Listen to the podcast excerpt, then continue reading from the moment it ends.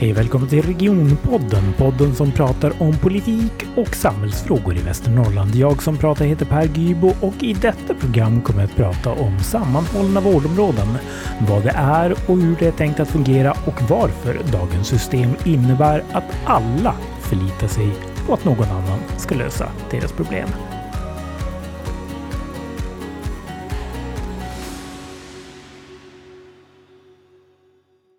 Sammanhållna vårdområden är svårt att förklara samtidigt som det på många sätt bygger på en organisatorisk förenkling.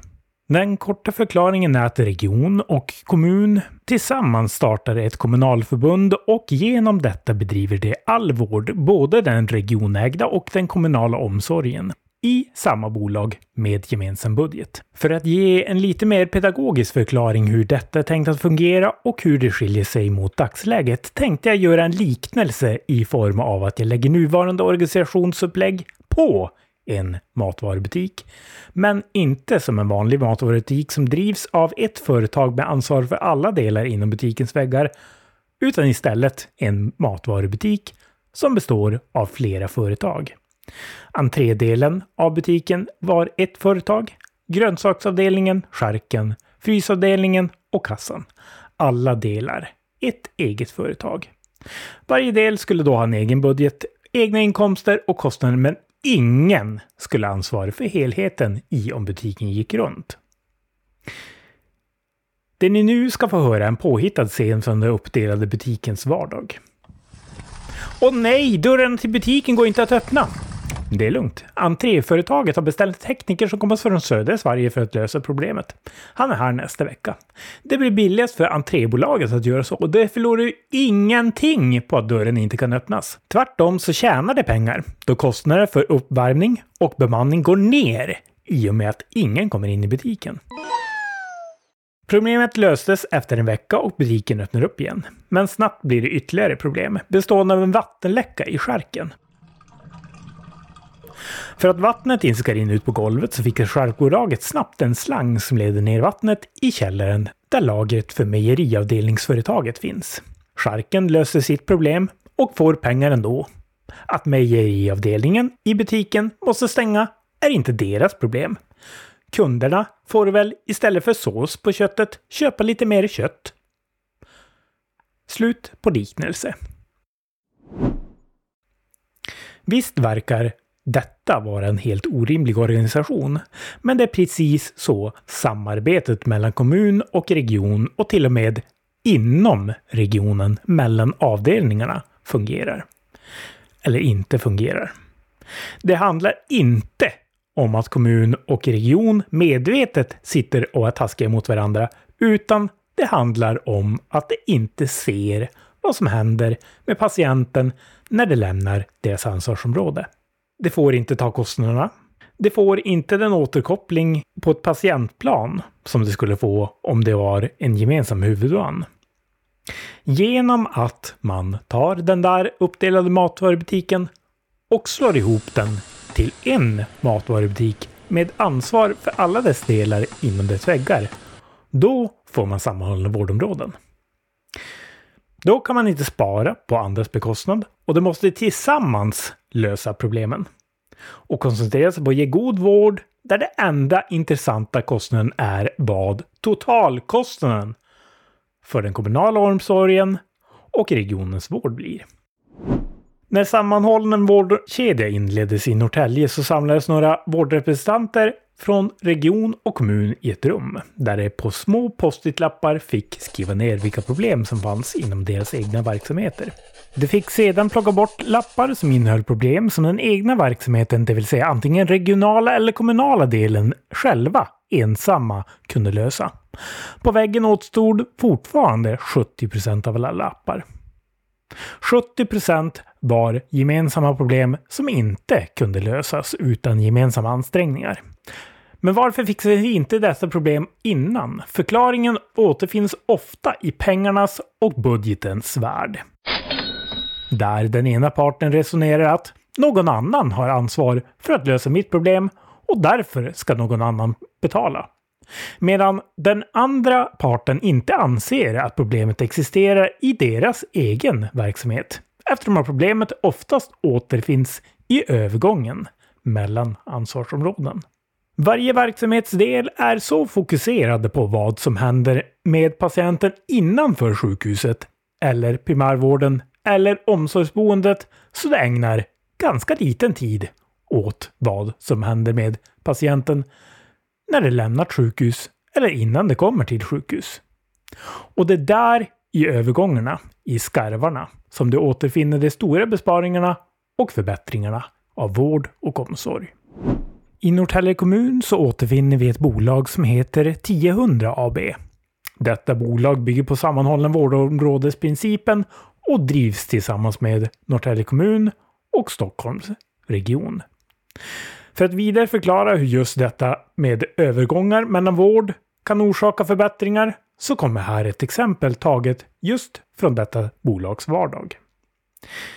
En patient med demens på ett omsorgsboende fick på torsdagen en höftfraktur. Patienten transporterades till sjukhus samma dag och opererades samma dag. Dagen efter var patienten förvirrad och ville inte äta. Sjukhuset ringde till omsorgsboendet och frågade ifall de kunde flytta hem patienten till boendet igen.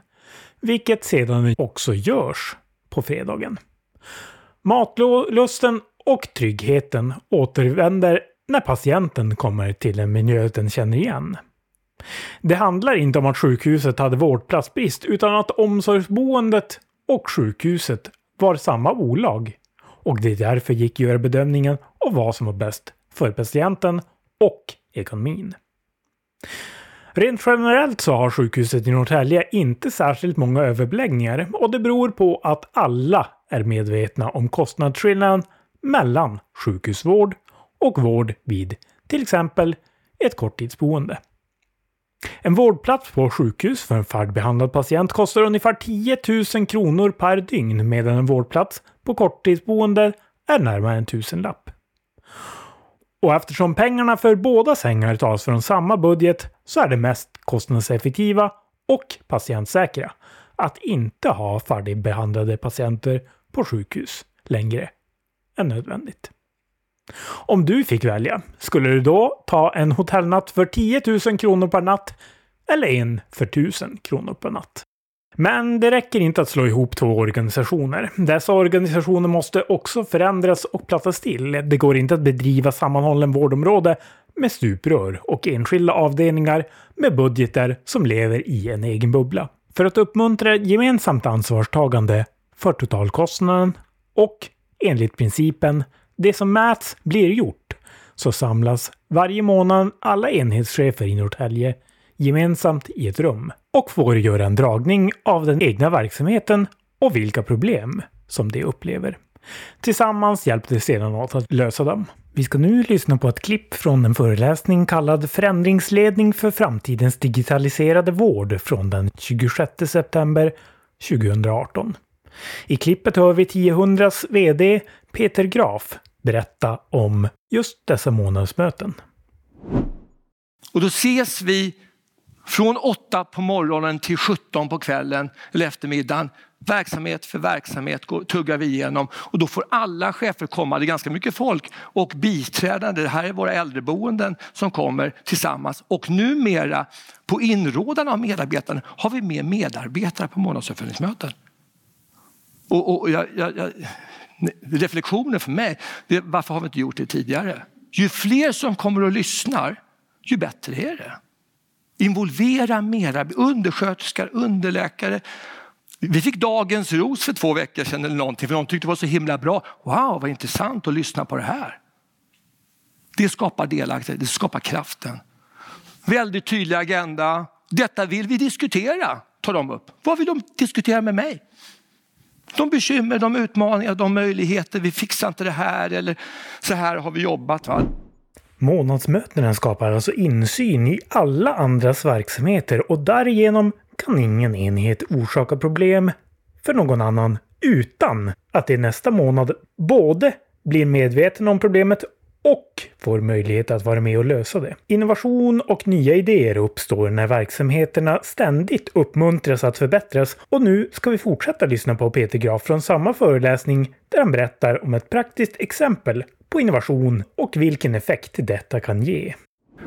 Några exempel ytterligare på hur medarbetare, för kraften finns ju hos medarbetarna. Har man ett tillåtande klimat, då kommer kraften av sig själv. Och utifrån personcentrerad omvårdnad så har vi i, på ett av våra äldreboenden den här patienten, dement 88-åring, som var väldigt aggressiv och frustrerad faktiskt. Vi hade dubbel alltså bemanning på henne, för hon rymde hela tiden. Och gick ut på, för hon har, och då när vi borrade i det här, hon var väldigt frustrerad. Och, och hon har ju varit ute och rört sig väldigt mycket hela sitt liv. Frågar vi anhöriga. Men kan vi lösa det här på något sätt? Och då var det någon som sa, men kan vi inte prova att sätta en GPS på hennes rullator? Och IT-avdelningen kommer upp och så har vi på en app så vi kan följa med anhörigas goda minne. Vi släpper ut den i Hallstavik på gatorna där. Hur? Så kan vi se var hon är. Och så möter personalen upp henne. Ja, Eivor, du har varit ute och gått här. Ska vi komma tillbaka hem? Va? Och, så att hon går på Hallstavik och vi följer henne på, på, på vår skärm hemifrån. Va? Hon är nu, hon går och går och går och går i Hallstavik. Hon kommer hem helt slut. Äter jättemycket, sömnmediciner är borta, psykofarmaka är borta. Hon sover som en stock på natten. Hennes astmamedicin kan vi sätta ut. Och det är egentligen ganska, och en enkel digital, det är inte digitaliseringen som är så komplicerad. Det är att jobba på ett annat sätt. Det är lätt att säga det jag precis sa, men det är fasen inte så lätt att få till det där. Överallt i vårddebatten pratas det om digitalisering som en universell lösning på alla problem. Men det är som Peter Graf säger inte digitaliseringen som är problemet utan ett andra arbetssätt. För att driva en konstant förbättring så krävs det korta beslutsvägar och verksamheten får inte detaljstyras. Hur problemet löses måste bestämmas av de som jobbar med problemet på golvet medan de på chefsnivå arbetar med att skapa förutsättningar för att medarbetare ska kunna lösa problemen och följer upp att problemen blir lösta och kvaliteten på slutresultatet. Det är trots allt problemlösning som vårdpersonal har mångårig utbildning att klara. Testa gå in på en byggarbetsplats och berätta för snickaren hur denne ska hålla hammaren och hur många slag per spik som ska appliceras. Kontrollera sedan hur länge denna person behåller uppmärksamheten på dig innan de fortsätter sitt arbete. Vården är idag fragmentiserad. Den är uppdelad som små bitar av ett pussel, men bilden skapar ingen helhetsbild. Vården på många ställen i landet går emot en högre grad av centralisering och specialisering, vilket i praktiken innebär att man delar upp pusslet i ännu mindre bitar och lägger många av dessa geografiskt på samma position medan patienterna och kommunerna behåller sitt geografiska läge långt borta från den nya vården. Sammanhållna vårdområden lägger ihop pusslet till en helhetsbild som i hög utsträckning handlar om decentralisering där vården kommer så nära patienten som den behöver. Och fokus ligger på att hitta samordningsvinster där en förbättrad vård också innebär en mer kostnadseffektiv sådan. Sammanhållna vårdområden innebär att man inom ett geografiskt område samlar all vård, både regional och kommunal. Sen ger man området en påse pengar och säger lös problemet. På detta sätt uppstår det inom organisationen en sammanhållen vårdkedja. För att återknyta till exemplet med den uppdelade matvarubutiken. Om mejeriavdelningen har extrapris på färdig sås till kött så kan skärken öka sin omsättning på kött. Och grönsaksavdelningen kan sälja både potatis och sallad.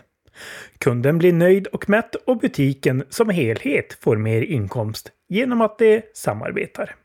I en pandemi har detta arbetssätt varit extra viktigt i Norrtälje kommun. Där insåg man tidigt att kommunen inte kommer att klara detta ensamma och personal från Norrtälje sjukhus från den traditionellt sett regionägda vården var i början av pandemin på plats vid kommunernas äldreboende för att utbilda omsorgspersonal i smittskydd. Mer om sammanhållen vårdkedja i ett coronapandemikontext får du höra i ett annat avsnitt. För sammanhållen vårdkedja kommer vi att återkomma till framöver. Ytterligare ett avsnitt av Regionpodden har nu kommit till sitt slut. Vi vill tacka för er uppmärksamhet. Glöm inte bort att följa oss på sociala medier. Gilla dela vår podd så når vi ut till fler. Jag som pratat heter Per Gybo och nu har jag bara kvar att säga Hej då!